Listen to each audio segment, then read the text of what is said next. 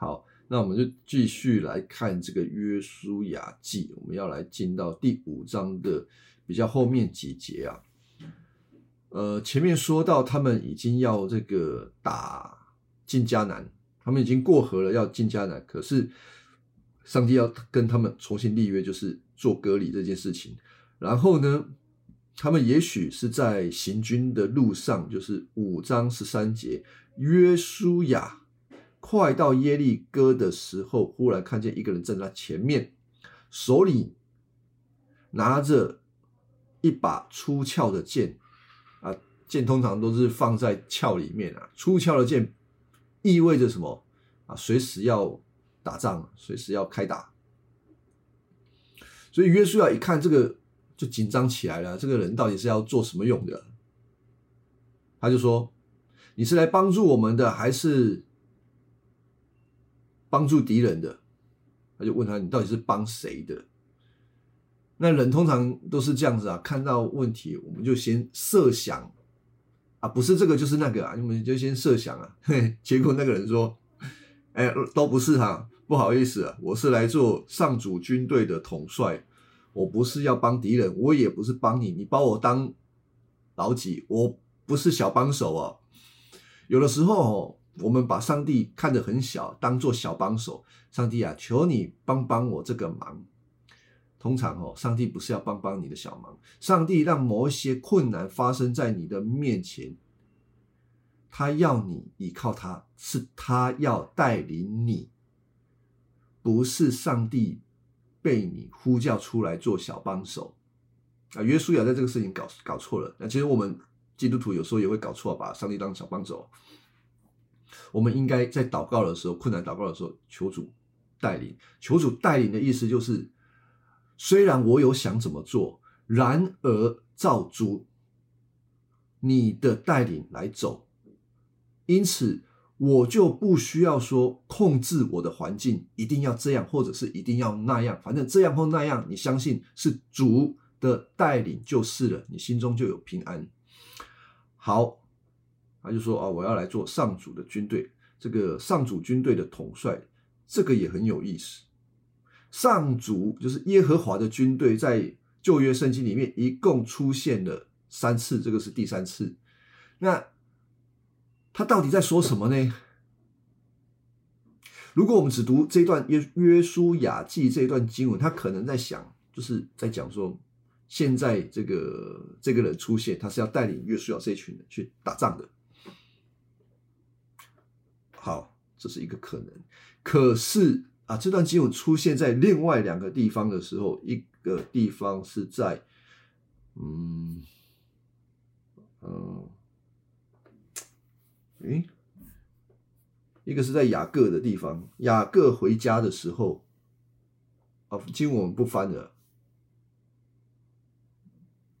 好像都是，啊，都是雅各发现的经文，我我看。我看一下经文，《创世纪》。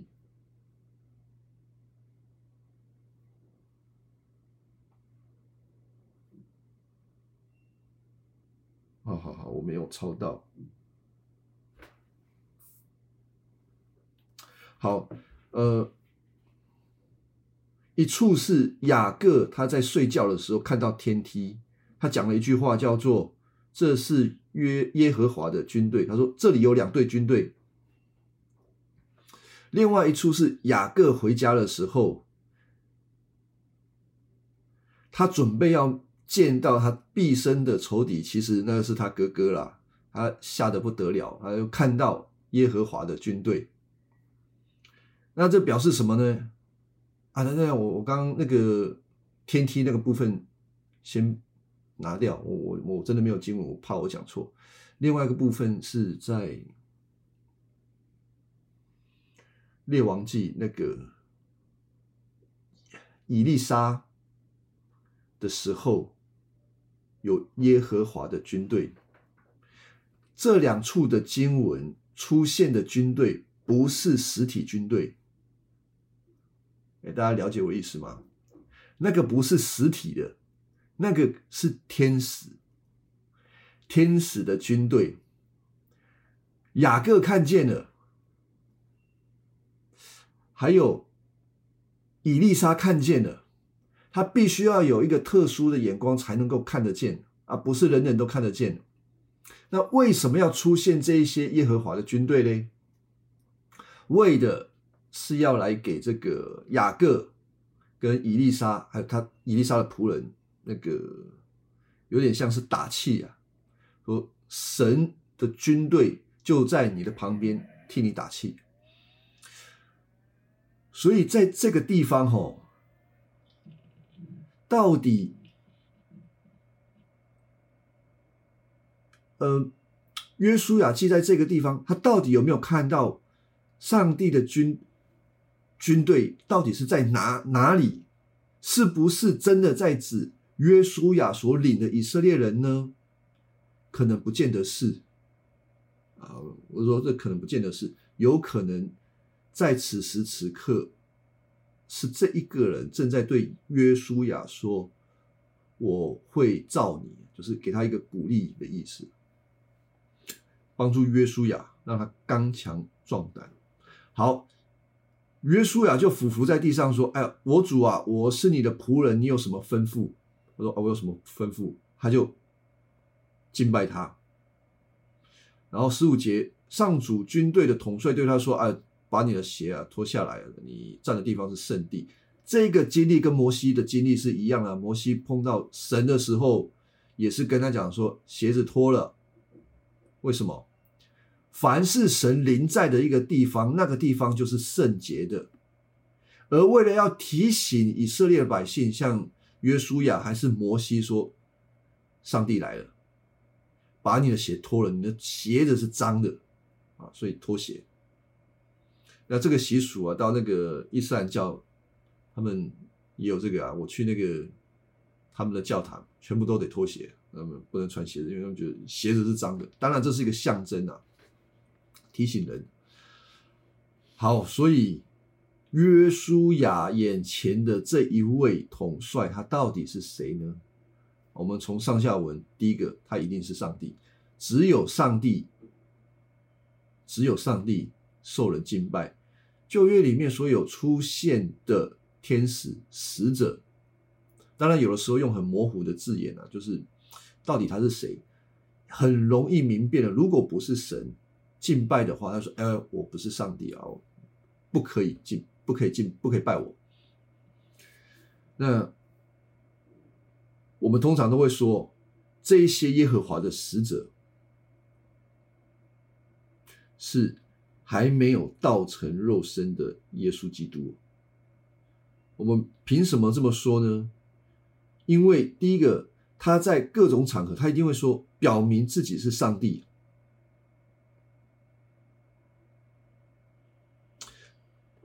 还有，就是。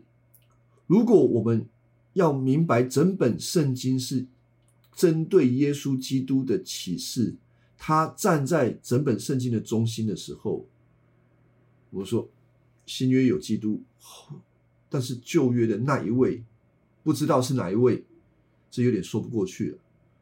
所以基本上神学家都会很大胆的讲。旧约的那一位，就是还没有道成肉身的耶稣基督。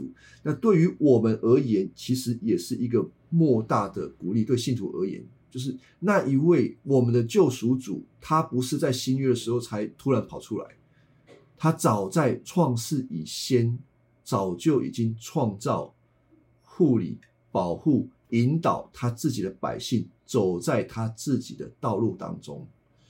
我们是这样子看的。好，再来吼，在新约，谁有资格统领这个天军天使呢？天使天军呢？没有，没有别人啊。谁可以这个在人的周围去扎营呢？没有别人啊。我们可以来看一下诗篇啊，三十四篇。是啊，我来我来翻比较快，诗篇三十四篇第七节，耶和华的使者在敬畏他的人视为安营，搭救他们。我们再来读一段马太福音二十六章，二十六章五十三节。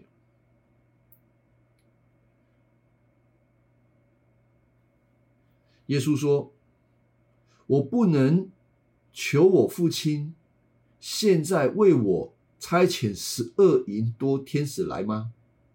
意思是什么？这天使谁管的？耶稣管的。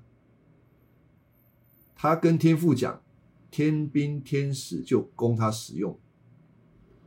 所以，我们说这个是还没有道成肉身的耶稣基督。这个理据是这样子的。好，总而言之呢，耶稣为什么在此时此刻出现呢？就是为了要让，嗯，约书亚。明白神与他同在，另外一个也要让众以色列人知道，带领他们进迦南的是神自己。好，再来吼，他们就要进耶利哥城了。第六章，耶利哥的人就把这个城门都紧闭啊，严加戒备，没有人可以出入城。神对约书亚说：“啊，我把这个耶利哥城哦。”连他们的君王、勇士，通通交在你的手里了。就说我我交在你手里了，你你放心啊。如果神不是真的率领约书亚，约书亚要怎么攻占这个耶利哥城呢？在此之前，他们打的都是野战啊，他们还没有碰过这种好像有城墙的打城墙的这种战争，要怎么打？你得好好的预备军事工具啊！你要架那个云梯车啊，不然你要怎么打？他们都从上面，如果我们看古代战争，不是从上面丢石头下来吗？然后他们就拿着盾牌，然后挡那个石头，然后每个都敲到头破血流，不好打。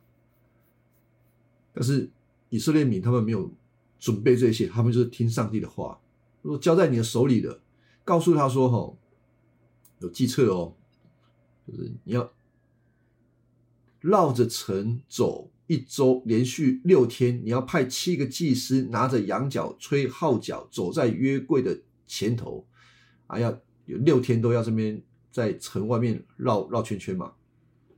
然后呢，第七天你要率领军队啊绕七次啊，七个祭司要吹角，然后吹吹角，吹到吹长号角，然后大声呼喊，城墙会倒塌。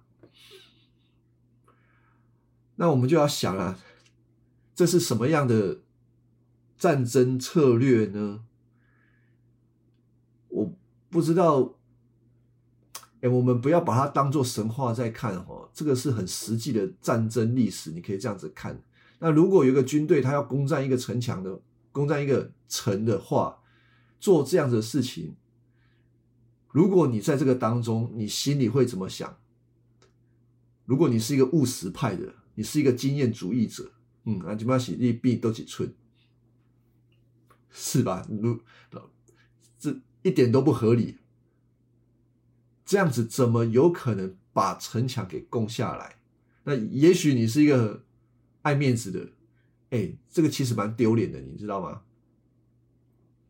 当他们一连六天在绕城的时候，你可能第一天他们在城墙上面啊，耶利哥城的人那边看，嗯，哎，这他们到底在干嘛？好奇怪哦，他们本来是很害怕嘛，怕怕他们就打过来，他们知道他们是耶耶和华的军队啊，他们就怕。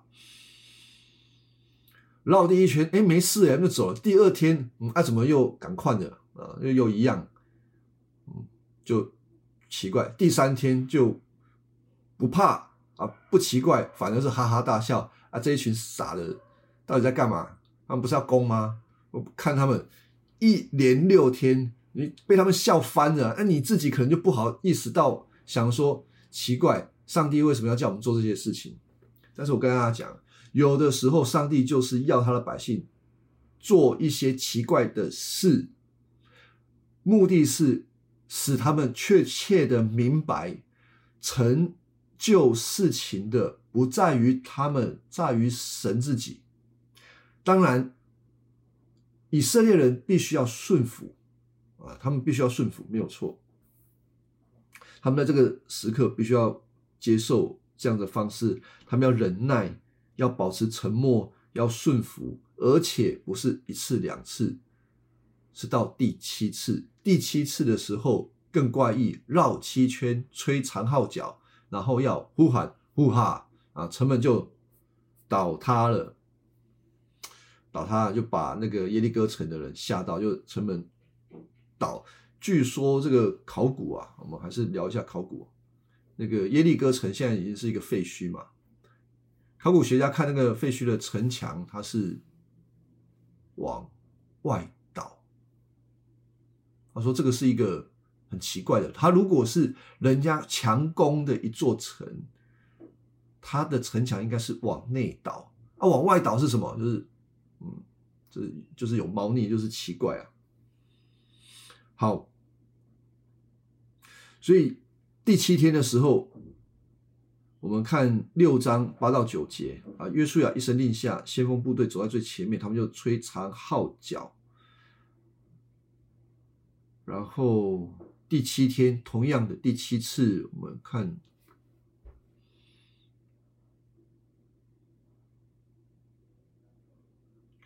第十七节，城里所有的东西都全部要毁灭，跟这个以色列人讲，然后当做祭物献给上主。只有妓女拉合和他的家人，你们要饶他们的性命，因为他们把我们的探子藏起来。然后交代完这些事情，随后呢，祭司们开始吹号角，人民大喊，城墙倒塌，全军就往前冲，占领了这座城。感觉起来好像很容易，但是我想可想而知，第七天上面耶利哥城的人早就已经放松戒备了。前几天可能还手拿着兵器看他们要干什么，都已经到第七天了哦，告不了哎，这一群傻子还在那边绕圈圈。没想到他们大意了，一时大意，啊就被灭了。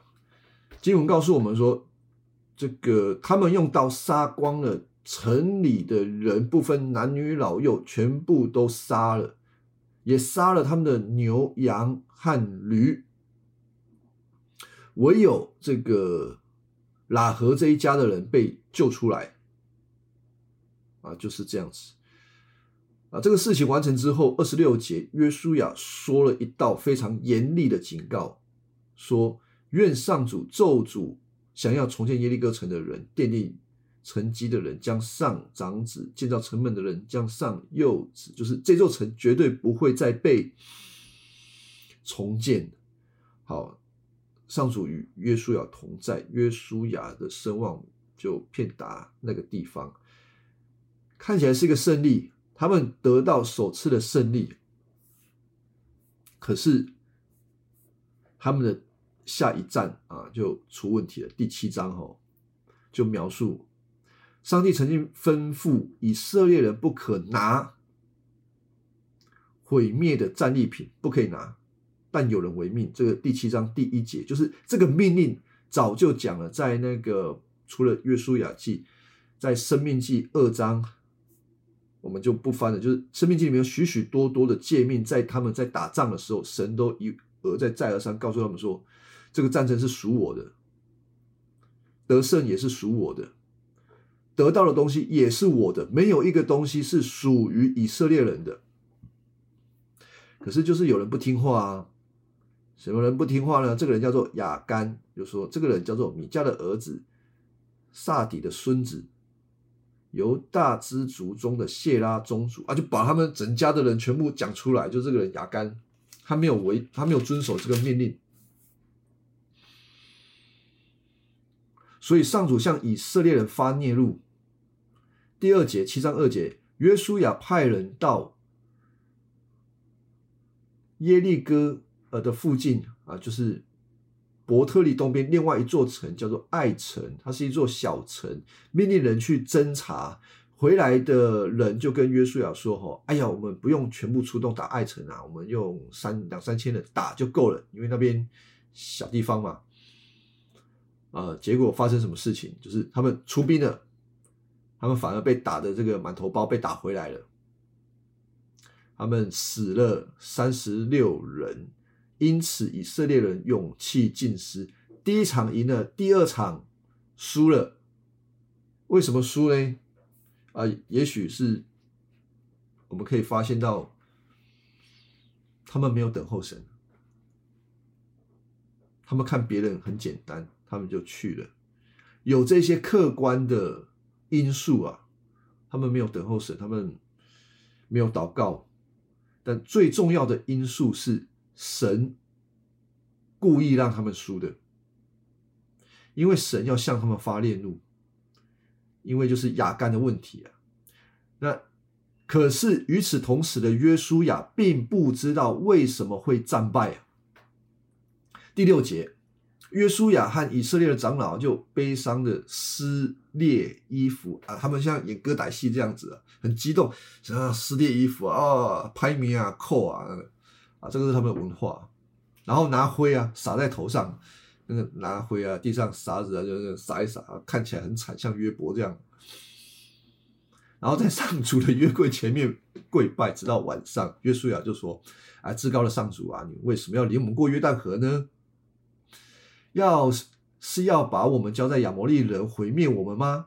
为什么不让我们留在约旦河那边呢？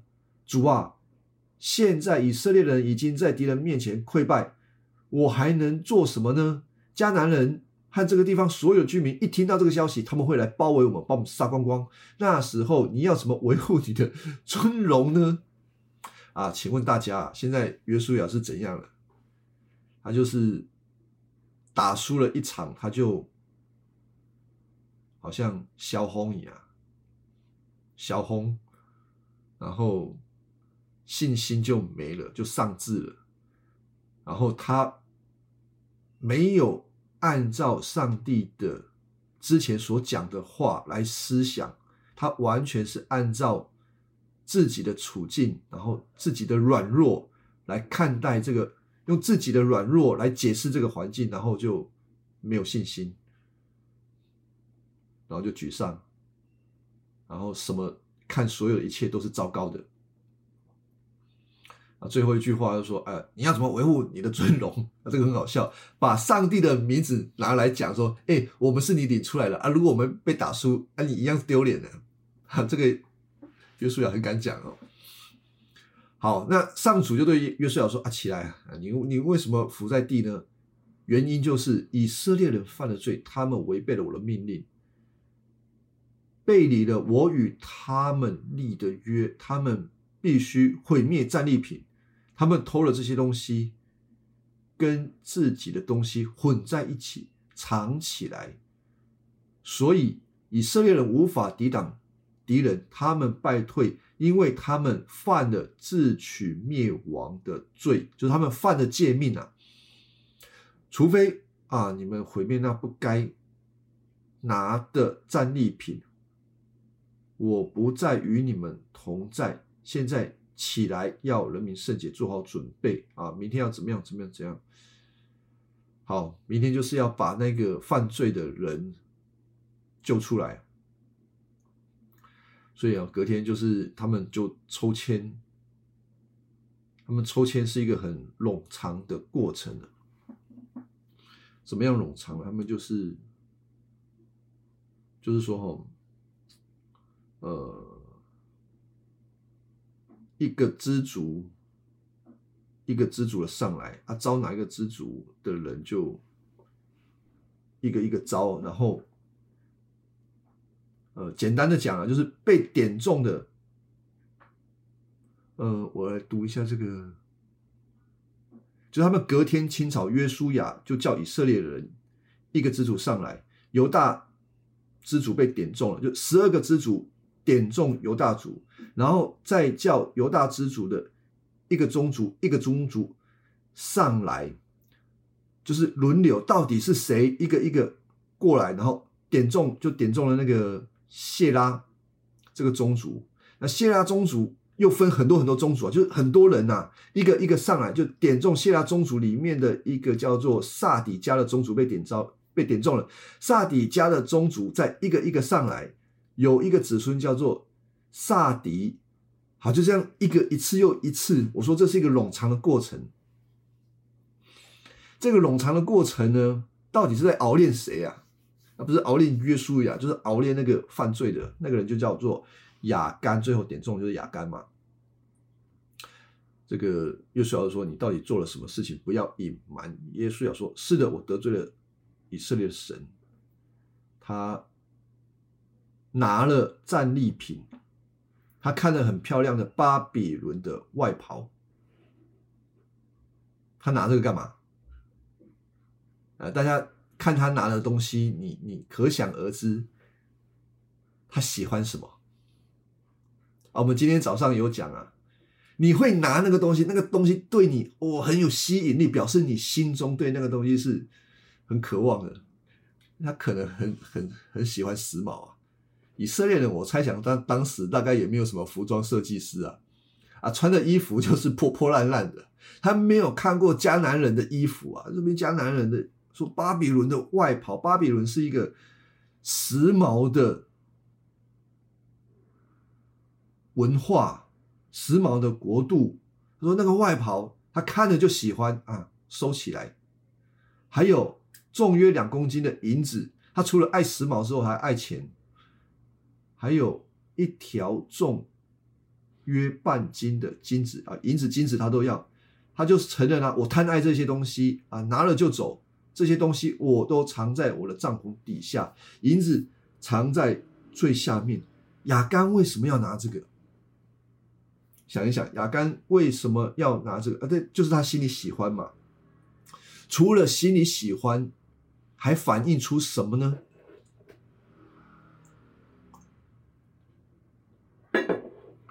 我们早上不是有读一段经文，就是神说：“哦，恨我的，哎，其实。”你不爱耶和华，你会恨耶和华。为什么不爱耶和华会恨耶和华？因为你不满他对你的安排啊，他不满不，你会亚干不满耶和华对他的带领。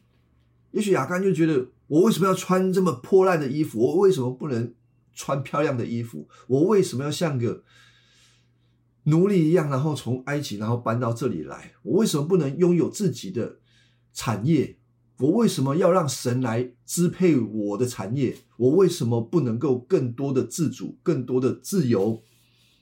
我要的是自己的梦想生活。我不想要活在一个集权当中。其实当时有点像共产主义，就是集权这样子。上帝叫叫你们干嘛，就是要干嘛。亚干。不满啊！他想要的是一个更好的生活。他看，他看迦南人，他看巴比伦的文化，他喜欢他，他看他喜欢啊。虽然他是以色列人，但他并没有因为他是以色列的一份子，并没有因为耶和华而感到满意。他更爱别主的，所以他就做了这些事情。好，他拿了他不该拿的东西啊，这不属于他的。所有的胜利品都是神的，钱也是神的，胜利是神的，他们都是属神的。亚干拿了，他又把它藏起来，所以这个人是一个假冒的，他假冒在以色列百姓当中，好像看起来一样。其实他内心很多的挣扎，他不快乐，充满了贪欲，所以这个在整个抽签的过程啊，我我认为亚干应该是心惊胆跳的，所以最后抽出来，约书亚叫他认，他也得认啊，就他就认了，好，果然就。跑到这个亚干的家里面找找东西。七章二十二节，约书亚派人到帐篷那里，果然发现那些必须毁坏的东西藏在地下，埋在地下。哦，就搞藏哎，埋在地下哎。埋在地下，他就意思就是说这个东西不能被发现啊，这是他的宝贝。银子在最下面，他们把那些东西搬出帐篷，带到约书亚和所有以色列人那里，摊在上主面前。我们读是这样子读啊，那我们要有一点想象力。如果我们在那个当下，不要说亚干本人好了，其他的以色列人，我想都是心惊胆跳。这个没有什么，好像在看好戏的份啊，因为会死人的。罪证确凿，摊在众人。摊在上帝的面前，跑都跑不掉。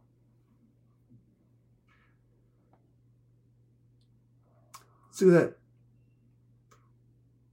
这个在新约的时候啊，耶稣曾经讲过一句话，他说：“哈，你不要以为你在房子里面讲一些悄悄话，你在谋算一些不可告人的事情，没人知道。”他说到那日，就是。基督再来的那日，隐藏的事情将要在房顶被揭露。没有什么事情是没有是神不知道的，不可能，神全部都知道。可是对于今天的我们，今天的我们对于将来审判的那日，感觉上。比较麻痹啊，比较麻痹，好像还很久啊。就像医医医生说：“吼啊，你继续抽烟啊啊，你会死于肺癌。”嗯啊，死于肺癌还没有啊？再抽一根，再抽一根还没啊？你再继续喝酒，你会死于肝癌还没啊？再喝一杯，再喝一杯，就还没有那么立即呀。因为没有那么立即，所以我们就觉得啊，再再等一下，再等一下没有关系，但。耶稣说：“哦，如果你有罪啊，你不处理他，到时候时候到了，没有机会了，在审判台面前，所有的一切将被公开出来。就像我所讲的，你的一生会被录在一个那个录影带里面现在没有录影带啊。”就假装那个录影带，你一生都在录影带里面。然后呢，啊，上帝就把那个录影带放出来，在审判台，所有人看你做了什么事情。不只是你做什么事情，连你心里面所有的所思所想那些 O.S. 都用字幕打出来。啊，我敢，啊，不是我敢啊，我我我我我讲保守一点，我猜想。任何一个人，如果旁边有个洞，啊，都会躲进去。可是躲也没有用了，到那日什么都来不及了。如果那日你没有一个中保，你的结局就是灭亡，进到流亡火湖里面，因为这是罪人的终点。你需要的是一个中保来帮助你。好，所以没有人可以躲避。将来的审判就像亚干这样子，他就是做了。虽然他承认，承认不代表他就能够躲避刑罚。大家要注意注意，不是说我承认就赦免你，没有，我凭什么承认就赦免你？你犯罪，你承认本来就是应当的，你承认然后就赦免你，那法官不公义啊！大家可以明白这件事情吗？不不要觉得读这段经文说，哎哎，约书亚不是说啊，你最好承认，就他承认了，哎呀，承认你应该要放过他，凭什么承认要放过他？他害了多少他自己的同胞？三十六位，如果让他这样个人继续留存下去，他会影响更多更多的人。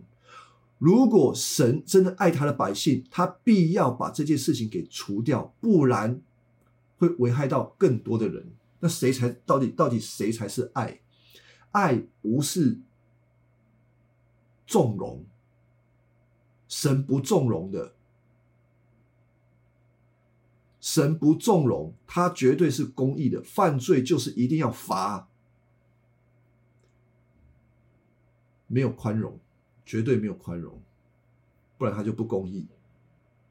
好，但是神又是慈爱，啊，这个是宇宙大难题，慈爱跟公义两件事情永远是打架的。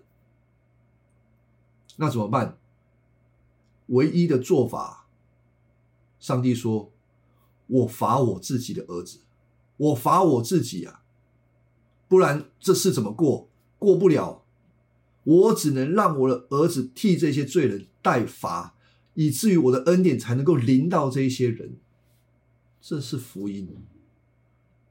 那弟兄姐妹要思想福音的时候也是这样。我们到底凭什么可以在上帝面前留存？”我们的气息，然后跟神祷告、祈求、感谢这些事情，其实说穿了，如果不是有一位中保，我们连呼吸的机会都没有。所以，亚干被惩罚了，全家人都惩罚了。啊，今天早上也谈过这个，上帝惩罚人不会把父母亲的罪责带到儿女。个人所犯的罪，个人要担。儿子不会因为他爸爸吃了柠檬，他的牙齿倒了啊，是这样子。那为什么雅干的这个全家人都受招呢？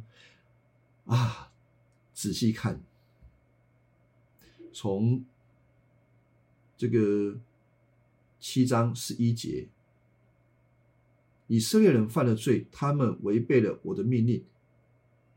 背离了我与他们立的约，他们拿了必须毁坏的战利品。谁呀？他们，他们偷了这些东西。他们，雅干只是一个代表，他们指的是全家人都有问题。上帝不会罚无辜的人，这些家人不是无辜者，包括了所有被掳到巴比伦的以色列百姓。没有一个人是无辜的，说：“哎，我我无辜哦，上帝还把我被掳到巴比伦，没有无辜的。”而是这样子，上帝是公义的。好，所以他们就受罚，全家人受罚。经文让我们看到，他们用石头砸在亚干和他们家人身上，毁坏所有的东西。他们在亚干的尸体上堆起了一。大堆的石头，这个石头到现在还在啊！这个作者对当时的读者说：“你要见证这个东西，你要看那个东西，你看见了，引以为警惕那个石头。然后今天那个地方叫做灾难谷，灾难谷那个原文叫做叫做什么？我忘了，常常忘记。不过没有关系，一时记住就好了。灾难谷跟雅干的名字的谐音是一样的。”雅干的名字刚好就是，这是一个麻烦人，带来灾难的人。刚好他埋葬的地方就叫做灾难谷，是一个受咒诅的地方，不好的地方。哦，是这样。所以，我们对照这一段跟上个礼拜那一段，有两堆石头，两堆石头都是要让人。看见就想起耶和华神，他是拯救人的神，他同时也是一位公义祭邪的神。想到的时候，我们就要敬畏他，啊，帮助我们。他不可这个不可怎么样？不可，你不可轻慢，你不可怠慢，你不可对他好像。不敬畏他，他是这样的神，你非得要这么样的认识他，你才能够明白你所得到的这个救恩的地位何等的宝贵，还有你自己何等的不配。好，所以最后他就是在灾难谷上面啊，雅各谷啊，这个叫雅各谷，跟这个雅干的这个名字就是谐音。啊，虽然说雅各谷，他们后面的人看到雅各谷的时候，啊，就想到那个雅干啊，就是这一个贪爱钱财，然后不听耶和华的命令，跟谁做对照？跟喇合做对照啊？啊，这个都很有趣，作者都在做这种对照比较的。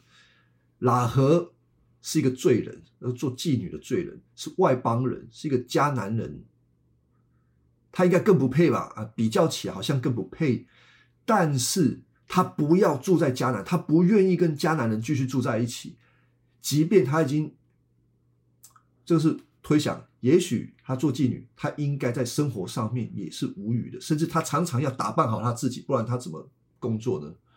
你看，应该是很漂亮的。好，但是他不屑这个，他要的是什么？他要的是投靠耶和华神，那个是他要的。啊，雅干呢？他虽然是以色列人。可是，他却想着迦南人的那样子的生活，最后，他们两个人的结局完全的不同。我们需要引以为鉴。今天讲这个，当然不是要威吓弟兄姐妹，因为我们是已经透过信心、信靠耶稣基督，来到上帝的施恩宝座面前。我们所有一切的罪者，我们还是会有贪心，我们不可能说我们没有贪心，但是我们需要勇于承认，因为这所有的一切已经在耶稣基督面前，确实完全的替我们担当，这就是救恩。他先拯救了我们，然后再慢慢的告诉我们，耶稣基督有多宝贵。那我们看的这一些好像很美好的东西，真的跟基督相比，不屑一指。我们是在一个这样子的过程当中渐渐的成圣。好，最后基督会翻转所有的一切。看看，再看一段经文就好了。何西阿书二章十四到十五节。何西阿书二章，何西阿，何西阿二章啊，十四到十五。他说。后来我必劝导他，领他到旷野。这个他指的是割灭吧？指割灭那个名字割灭，领他到旷野，对他说安慰的话。他从那里出来，我必赐他葡萄园，又赐他雅各谷作为指望的门。好，读到这边就好了。再次谈到雅各谷这个地方，受咒诅的地方。然而，在这个时候，神说他将会成为一个希望的门，希望的地方。谁能够把一个咒诅的地方成为一个希望之地呢？我们需要仰望耶稣基督，就是他替人受咒诅，被埋葬，以至于我们能够在绝望当中，看着自己的罪当中，转向一个救恩。这是福音。好，那我们今天哈，在这个约书亚记第七章、第八章，第七章就先讲到这边。那第八章我们下个礼拜再继续看他们后续怎么样的攻打爱城。